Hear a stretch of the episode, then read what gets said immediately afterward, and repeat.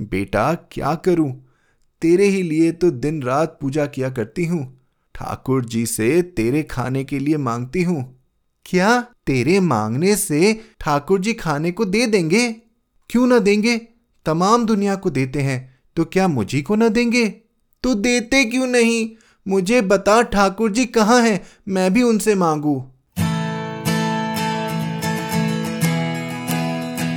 आप सुन रहे हैं कहानी जानी अनजानी, पीयूष अग्रवाल के साथ।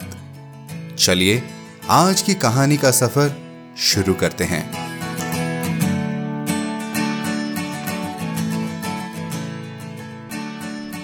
बच्चे मन के सच्चे, सारी जग के आँख के तारे, ये वो नन्हे फूल हैं जो भगवान को लगते प्यारे। बच्चे मन के सच्चे। नमस्कार दोस्तों, आप सबको बाल दिवस की हार्दिक शुभकामनाएँ। हैप्पी चिल्ड्रंस डे जानते हैं दोस्तों, ये गाना साहिर लुधियानवी जी ने लिखा था। कितना खूबसूरत और कितना सच्चा। बस ऐसी ही कुछ सच्ची है हमारी आज की कहानी, विश्वास का फल, जिसे लिखा है हिंदी के विख्यात साहित्यकार माधव प्रसाद मिश्र जी ने। वे सुदर्शन नामक एक हिंदी पत्र का संपादन करते थे। उनका जन्म भिवानी, हरियाणा में हुआ था। कुछ लोगों का विचार है कि हिंदी के द्विवेद युग का सही नाम माधव प्रसाद मिश्र युग होना चाहिए। इनके बारे में और जानकारी के लिए हमारी website Piyush Agarwal dot com पर जाएँ। तो चलिए शुरू करते हैं आज की कहानी का सफ़र।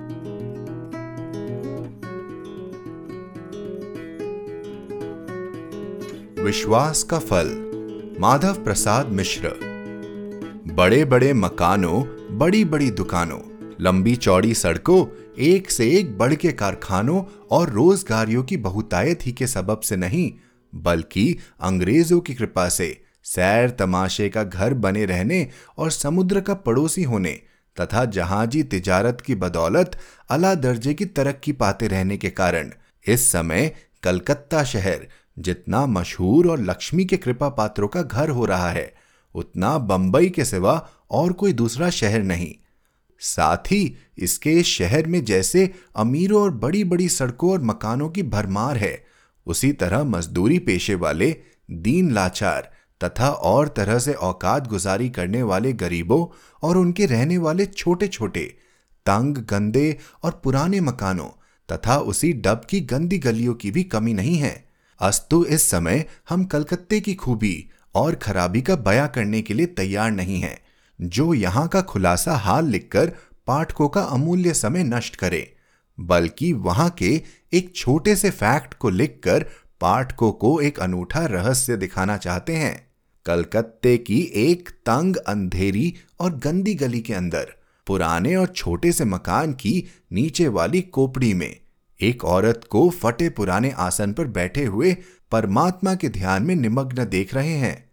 इस मकान में यद्यपि इसी की तरह और भी कई गरीब किराएदार रहते हैं और उनकी बातचीत तथा आपस में झगड़े टकरार के कारण इस समय मकान में कोलाहल सा हो रहा है। मगर उस औरत का चित किसी तरह हिलता हुआ दिखाई नहीं देता और वह आँखें बंद किए माला जपते अपने ध्यान में लगी हुई है। और उस कोठरी का दरवाज़ा अध खुलासा दिखाई दे रहा है।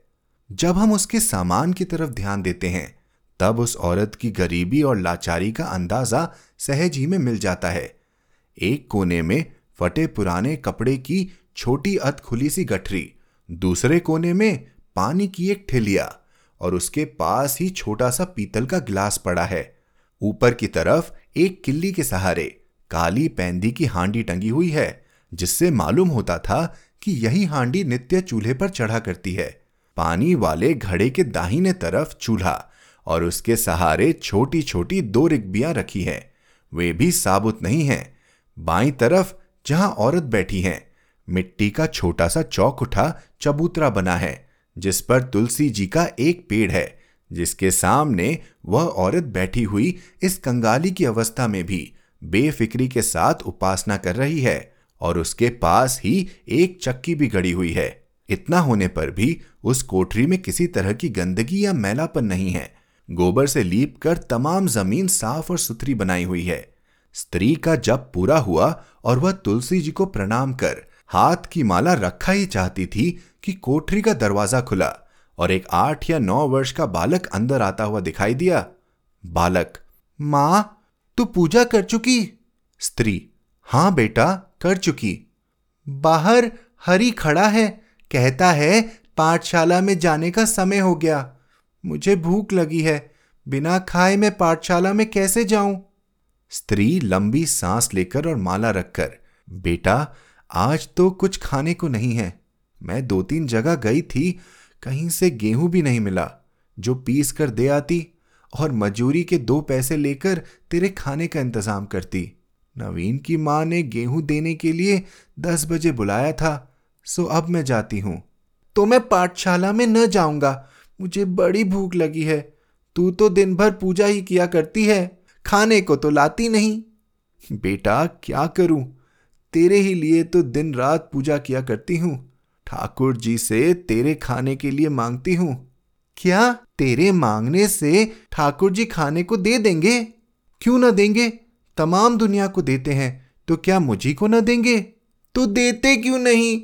मुझे बता ठाकुर जी कहाँ हैं? मैं भी उनसे मांगू। स्त्री डबडबाई आँखों से। ठाकुर जी बड़ी दूर रहते हैं। इसी से मेरी आवाज़ अभी तक उन्होंने नहीं सुनी। तो दूसरे की आवाज़ कैसे सुनते हैं? जिन्हें खाने को देते हैं? स्त्री कुछ सोचकर रोज रोज के पुकारने से सुन ही लेते हैं और जब सुन लेते हैं तो सब कुछ देते हैं। हलवा, जलेबी, लड्डू, पेड़ा सब कुछ देते हैं। हाँ बेटा, सब कुछ देते हैं। इतना कहकर स्त्री ने पूजा समाप्त की और लड़के को गोद में लेकर आंचल से उसका मुँह पोछने लगी और लड़के ने पुनः उससे पूछना शुरू किया। हाँ माँ तो तू ठाकुर जी का ठिकाना तो बता दे। बेटा, ठाकुर जी बैकुंठ में रहते हैं। वह सब राजों के राजा हैं। उनका ठिकाना क्या? बैकुंठ कैसा है? बैकुंठ बड़ा भारी मकान है। चारों तरफ़ हीरा पन्ना जवारात जड़े हैं। वहाँ बड़ा आनंद रहता है। हैमिल्टन कंपनी की दुकान से भी ज़्यादा सजा हुआ है। वहाँ मैं नवीन भैया के साथ गया था, खूब देखा, मगर चपरासी ने भीतर जाने नहीं दिया, कान पकड़ के निकाल दिया। बेटा मैं क्या जानू हैमिल्टन कौन है और उसकी दुकान कहाँ है? पर ठाकुर जी के बराबर दुनिया में किसी का मकान न होगा। ठाकुर जी का नाम ठाकुर जी ही है या कोई और भी है? जैसे मेरा नाम गोपाल भी है, लल्लो भी है। हाँ बेटा, तुम्हारे तो दो ही नाम हैं, मगर उनके हज़ारों नाम हैं। सबसे बड़ा नाम उनका कौन है? हम्म लक्ष्मीनाथ। अच्छा बेटा, अब तू जरा यहाँ बैठ। मैं नवीन की माँ के पास से जाके पीसने के लिए गेहूँ ले आऊँ। तब तेरे खाने पीने का भी बंदोबस्त करूँ। आज तू पाठशाला मत जा, कल जाइयो। अच्छा माँ, तू जा, मैं यहाँ बैठा बैठा लिखूँगा, पढ़ूँगा। मगर मुझे पानी पिलाती जा, कुछ तो पेट भर जाएगा। स्त्री की आँखें अच्छी तरह डबडबा आई, मगर उसने जल्दी से आँखें पोछ डाली। जिससे गोपाल को मालूम न हो और पानी पिलाकर घर के बाहर निकल गई। संध्या होने में अभी दो घंटे की देर है। कलकत्ता के बाजारों की रौनक पल पल में बढ़ती जाती है और बाजारों को छोड़कर हम अपने पाठकों को उस बाज़ार में ले चलते हैं, जिसकी दोनों मंजिलें सैर तमाशों के शौकीनों के दिल में ठंडक देने और मन चलो की झुकी हुई गर्दनें ऊपर की तरफ़ उठा देने वाली है। इसी बाज़ार में हम एक दोहरे टप वाले फिटिन जिसमें आगे बैलों की जोड़ी जुती हुई है। धीरे धीरे जाते देखते हैं। इस गाड़ी में एक अधेड़ उम्र का रईस बैठा हुआ है और उसके सामने की तरफ़ दो आदमी, जो उसके आश्रित होंगे, भी बैठे कभी कभी कुछ बातें करते जाते हैं। रईस की निगाह दोनों तरफ़ की दुकानों और कोठी पर पड़कर उसके दिल में तरह तरह के भाव पैदा करते जाते हैं। अकस्मात उस रईस की निगाह एक बालक के ऊपर जा पड़ी, जो सड़क के किनारे पर रखे हुए एक लेटर बॉक्स के अंदर चिट्ठी डालने का उद्योग कर रहा था। मगर उसके मुँह तक हाथ न जाने के कारण वह बहुत ही दुखी होकर तरह तरह के तरकीबें कर रहा था। धीरे धीरे यह फिटिन भी उसके पास तक जा पहुँची और उस लड़के की सूरत शक्ल तथा उस समय की अवस्था पर रईस को बड़ी दया आई। उसने समझा कि यह गरीब लड़का जिसके बदन पर साबुत कपड़ा तक नहीं है। शायद किसी दुकानदार का शागिर्द या नौकर है, और उसी ने इस बेचारे को इसकी सामर्थ्य से बाहर काम करने की आज्ञा दी है, और यह बेचारा डर के मारे अपना काम पूरा किए बिना यहाँ से टलना नहीं चाहता। रईस ने अपने एक मुसाहब को, जो उसके सामने की तरफ़ बैठा हुआ था, गाड़ी से नीचे उतरकर उस लड़के की कठिनाई को दूर करने का इशारा किया। गाड़ी खड़ी की गई और वह मुसाहब नीचे उतरकर लड़के के पास गया। बोला, ला, तेरी चिट्ठी मैं इस डब्बे में डाल दूँ? इसके जवाब में लड़के ने सलाम करके चिट्ठी उसके हाथ में दे दी। मुसाहब की निगाह जब लिफाफे पर पड़ी तो चौंक पड़ा और वह लिफाफा रईस के पास नाम दिखाने के लिए ले आया। लड़के को यह बात कुछ बुरी मालूम हुई, क्योंकि उसे अपनी चिट्ठी के छिन जाने का भय हुआ। इसलिए वह भी उस मुसाहब के पीछे पीछे गाड़ी के पास तक चला आया और रोनी सूरत से उस रईस के मुँह की तरफ़ देखने लगा। उसकी इस अवस्था पर रईस का दिल और भी हिल गया। उसने लिफाफे पर एक नज़र डालने के बाद उस लड़के से कहा, डरो मत, हम तुम्हारी चिट्ठी ले न लेंगे। इस पर पता ठीक ठीक नहीं लिखा है। इसी से यह आदमी मुझे दिखाने के लिए ले आया है। कहो तो मैं इस पर अंग्रेज़ी में पता लिख दूँ, जिससे चिट्ठी जल्दी ठाकुर जी के पास पहुँच जाए। लड़के ने खुश होकर कहा, हाँ, लिख दीजिए। उस चिट्ठी पर यह लिखा हुआ था, श्री ठाकुर जी महाराज लक्ष्मीनाथ के पास चिट्ठी पहुँचे, स्थान बैकुंठ। रईस ने अंग्रेज़ी में उस पर यह लिख दिया, M. Pratap Naren Harrison road, Calcutta. लड़का अंग्रेज़ी नहीं जानता था, इसलिए वह इस बात को कुछ समझ न सका। इसके बाद रईस ने उस लड़के से, जो बातचीत करने में बहुत तेज और ढीठ भी था। पूछा, तुम्हारा मकान कहाँ पर है? लड़का हाथ का इशारा करके, उस तरफ़ बड़ी दूर है। रईस प्यार से उसका हाथ पकड़ के, आओ, हमारी गाड़ी पर बैठो, हम तुम्हें तुम्हारे घर तक पहुँचा देंगे। लड़का गाड़ी पर सवार हो गया। रईस ने उसे अपने बगल में बैठा लिया। गाड़ी पुनः धीरे धीरे रवाना हुई और रईस तथा उस लड़के में ये बातचीत होने लगी। यह चिट्ठी तुमने अपने हाथों से लिखी है? हाँ। किसके कहने से लिखी है? अपनी खुशी से। तुमने कैसे जाना कि ठाकुर जी किसी का नाम है? मेरी माँ रोज उनकी पूजा किया करती है। उसी से मैंने सब कुछ पूछा था। तुम्हारी माँ ने तुम्हें धोखा दिया? मेरी माँ कभी झूठ नहीं बोलती। सब कोई कहते हैं कि लल्लो की माँ झूठ नहीं बोलती। तो क्या यह चिट्ठी तुमने अपनी माँ से छिपा कर लिखी है? हाँ अगर मेरी माँ सुनेगी तो मुझे मारेगी। रईस लड़के की पीठ पर हाथ फेर के अरे नहीं नहीं तुम डरो मत हम तुम्हारी माँ से यह हाल न कहेंगे हमारा कोई आदमी भी ऐसा ना करेगा। अच्छा यह तो बताओ कि चिट्ठी में तुमने क्या लिखा है? इसका जवाब लड़के ने कुछ भी न दिया। रईस ने दो तीन दफे यही बात पूछी मगर कुछ जवाब न आया। आखिर यह सोचकर चुप हो रहा कि आखिर वह चिट्ठी मेरे यहाँ पहुंचेगी, क्योंकि मैंने उस पर अपना पता लिख दिया है। अस्तु, जो कुछ उसमें होगा मालूम हो जाएगा। इतने ही में लड़का चौंक पड़ा और गद्दी पर से कुछ उठकर बोला, वह वह मेरी गली आ गई, मुझे उतार दो। रईस की आज्ञानुसार गाड़ी खड़ी की गई और वह लड़का उतरकर अपने उसी मकान में चला गया, जिसका परिचय हम पहले बयां में दे आए हैं। मगर रईस का इशारा पाकर उसका एक आदमी लड़के के पीछे पीछे गया और उसका मकान अच्छी तरह देखभाल आया। इसके बाद गाड़ी वहाँ रवाना होकर तेज़ी के साथ एक तरफ़ को चली गई। हमारे परिचित रईस, महाराज कुमार प्रताप नारायण की अवस्था आज कुछ निराले ही ढंग की हो रही है। वह ऊँचे दर्जे का अमीर और जमींदार था। वह हर तरह की खुशी का सामान अपने चारों तरफ़ देखता था। और बिना औलाद के रहकर भी वह दिन रात अपने को प्रसन्न रखता था। मगर आज मालूम होता है कि उसकी तमाम बनावटी खुशियों का खून हो गया है और उसके अंदर किसी सच्ची खुशी का दरिया जोश मार रहा है, जिसके सबब से उसकी बड़ी बड़ी आँखें प्रेम के आंसुओं का सोता बहा रही है। गोपाल लड़के के हाथ की लिखी हुई कल वाली चिट्ठी, जिस पर उसने अपना पता लिखकर डाक के डब्बे में छुड़वा दिया था, उसके हाथ में थी और वह अपने कमरे में अकेला बैठा हुआ उसे बार बार पढ़कर भी अपने दिल को संतोष नहीं दे सकता था। उस चिट्ठी का यह मजमू था, श्री ठाकुर जी महाराज लक्ष्मीनाथ, मैंने अपनी माँ से सुना है कि तमाम दुनिया को तुम खाने के लिए देते हो। जो कोई जो कुछ माँगता है, तुम वही देते हो। तुम्हारे भंडार में सब कुछ भरा रहता है तो फिर मुझे क्यों नहीं देते? दया निधान आज मैं दिन भर का भूखा हूँ। मेरी माँ न मालूम कै दिन की भूखी है। मेरे घर का रोज ही यही हाल रहता है। कब तक मैं लिखा करूँगा? कृपया कर मेरे लिए दो सेर लड्डू का बंदोबस्त कर दीजिए, जिससे मैं, मेरी माँ और मेरे साथ खेलने वाले लड़के भी रोज खा लिया करें। मैंने आज तक लड्डू कभी नहीं खाया। मैं उसका स्वाद नहीं जानता। पुनः पढ़कर उसने अपने कलेजे पर हाथ रखा और लंबी सांस लेकर कहा, हाँ, व्यर्थ ही इतने दिन भूल भुलैये में घूमते हुए नष्ट किए।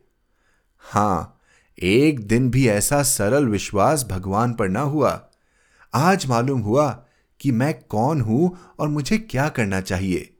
हे ईश्वर, तू धन्य है। निस्संदेह तुझ पर जो भरोसा और विश्वास रखता है उसी का बेड़ा पार है। अच्छा पतीत पावन, अब मैं भी तेरे दरवाजे की खाक छानूँगा और देखूँगा कि तेरी लंबी भुजा के सहारे मुझ अधम का क्यों कर उद्धार होता है। इतने ही में कमरे का दरवाज़ा खुला और विपिन बिहारी बाबू वकील हाई कोर्ट की सूरत दिखाई दी, जो बड़े ही नेक भोले भाले तबीयत के आदमी थे और जिन्हें महाराज कुमार प्रताप नारायण ने एक वसीहतनामा लिखने के लिए बुलाया था। आओ देखे तो सही, इस समय हमारा गोपाल कहाँ है और क्या कर रहा है? देखो, वह अपनी माँ के पास बैठा हुआ मीठी मीठी बातें कर रहा है। वह डरता डरता कह रहा है, माँ, मैंने ठाकुर जी को चिट्ठी लिखी है। वह आज ज़रूर पहुँच गई होगी। तू कहती थी कि वह पत्र भर में तमाम दुनिया की खबर ले लेते हैं। अगर ऐसा है तो बस, अब थोड़ी ही देर में मेरे पास भी लड्डू की हांडी पहुँच जाएगी। आज तू मेरे खाने की फ़िक्र ना कर, इत्यादि। और उसकी माँ की आँखों से आंसुओं की धारा बह रही है। इतने ही में दरवाजे के बाहर से किसी ने गोपाल कहकर पुकारा, जिसे सुनकर गोपाल दौड़ता हुआ घर के बाहर चला गया। थोड़ी ही देर बाद जब लौटकर अपनी माँ के पास आया तो उसके हाथ में लड्डू से भरी हुई एक हांडी थी। और दूसरे हाथ में एक चिट्ठी। गोपाल ने खुशी खुशी अपने माँ से कहा, देख माँ, मैं कहता था ना कि ठाकुर जी का आदमी लड्डू लेकर आता होगा। देख, कैसा बढ़िया लड्डू है। आहा, हा हा। एक चिट्ठी भी ठाकुर जी ने भेजी है। देख, यह चिट्ठी है। गोपाल की बात सुनकर उसकी माँ भौचक सी हो गई और वह ताजुब भरी निगाहों से गोपाल का मुँह देखने लगी। दिल के अंदर से उठे हुए जोश ने उसका गला भर दिया था और वह कुछ बोल नहीं सकती थी। जब गोपाल ने चिट्ठी उसके हाथ में दी, तब वह खोलकर पढ़ने लगी, जिसका मतलब यह था, ठाकुर जी ने दो सेर लड्डू रोज तुम्हारे पास भेजने की आज्ञा दी है, सो आज से बराबर तुम्हारे पास पहुँचा करेगा। ठाकुर जी ने तुम्हारे लिए और भी बहुत कुछ प्रबंध किया है, जिसका हाल कुछ दिन बाद मालूम होगा। गोपाल की माँ को बड़ा ही आश्चर्य हुआ। वह ताजुब भरी निगाहों से कभी गोपाल का मुँह देखती और कभी लड्डू तथा चिट्ठी की तरफ़ ध्यान देती। उसकी समझ में कुछ भी नहीं आता था कि यह क्या हुआ और क्यों कर हुआ। मगर गोपाल को इन सब सोच विचारों से क्या संबंध था? वह उसी समय थोड़ा सा लड्डू लेकर घर के बाहर निकल गया और अपने हमजोली तथा साथ खेलने वाले लड़कों को खुशी से बांट कर घर चला आया। इसके बाद खुद भी लड्डू खाए और अपनी माँ को भी जिद करके खिलाया। पंद्रह दिन तक नित्य एक आदमी आकर गोपाल के घर पर लड्डू दे जाया करता और उसकी माँ तरह तरह के सोच विचारों में अपना समय बिताया करती। इसके बाद सोलवे दिन, जब महाराज कुमार प्रताप नारायण की चिट्ठी एक वसीहतनामे के साथ सरकारी वकील की मार्फत उसके पास पहुँची, तब उसे मालूम हुआ कि गोपाल के सच्चे प्रेम विश्वास और भोलेपन ने उसकी हुर्मत और औकात तथा ज़िंदगी के ढंग का कैसा काया पलट कर डाला है और उसके घर पर लड्डू पहुँचाने वाले महाराज कुमार प्रताप नारायण के दिल पर उसका कितना बड़ा असर पड़ा कि उसने अपनी तमाम जायदाद का मालिक गोपाल को बनाकर इसलिए ब्रज यात्रा की कि उसी भक्त वत्सल पतित पावन बैकुंठनाथ के प्रेम में अपना जीवन समाप्त करके सच्चे सुख का लाभ करे।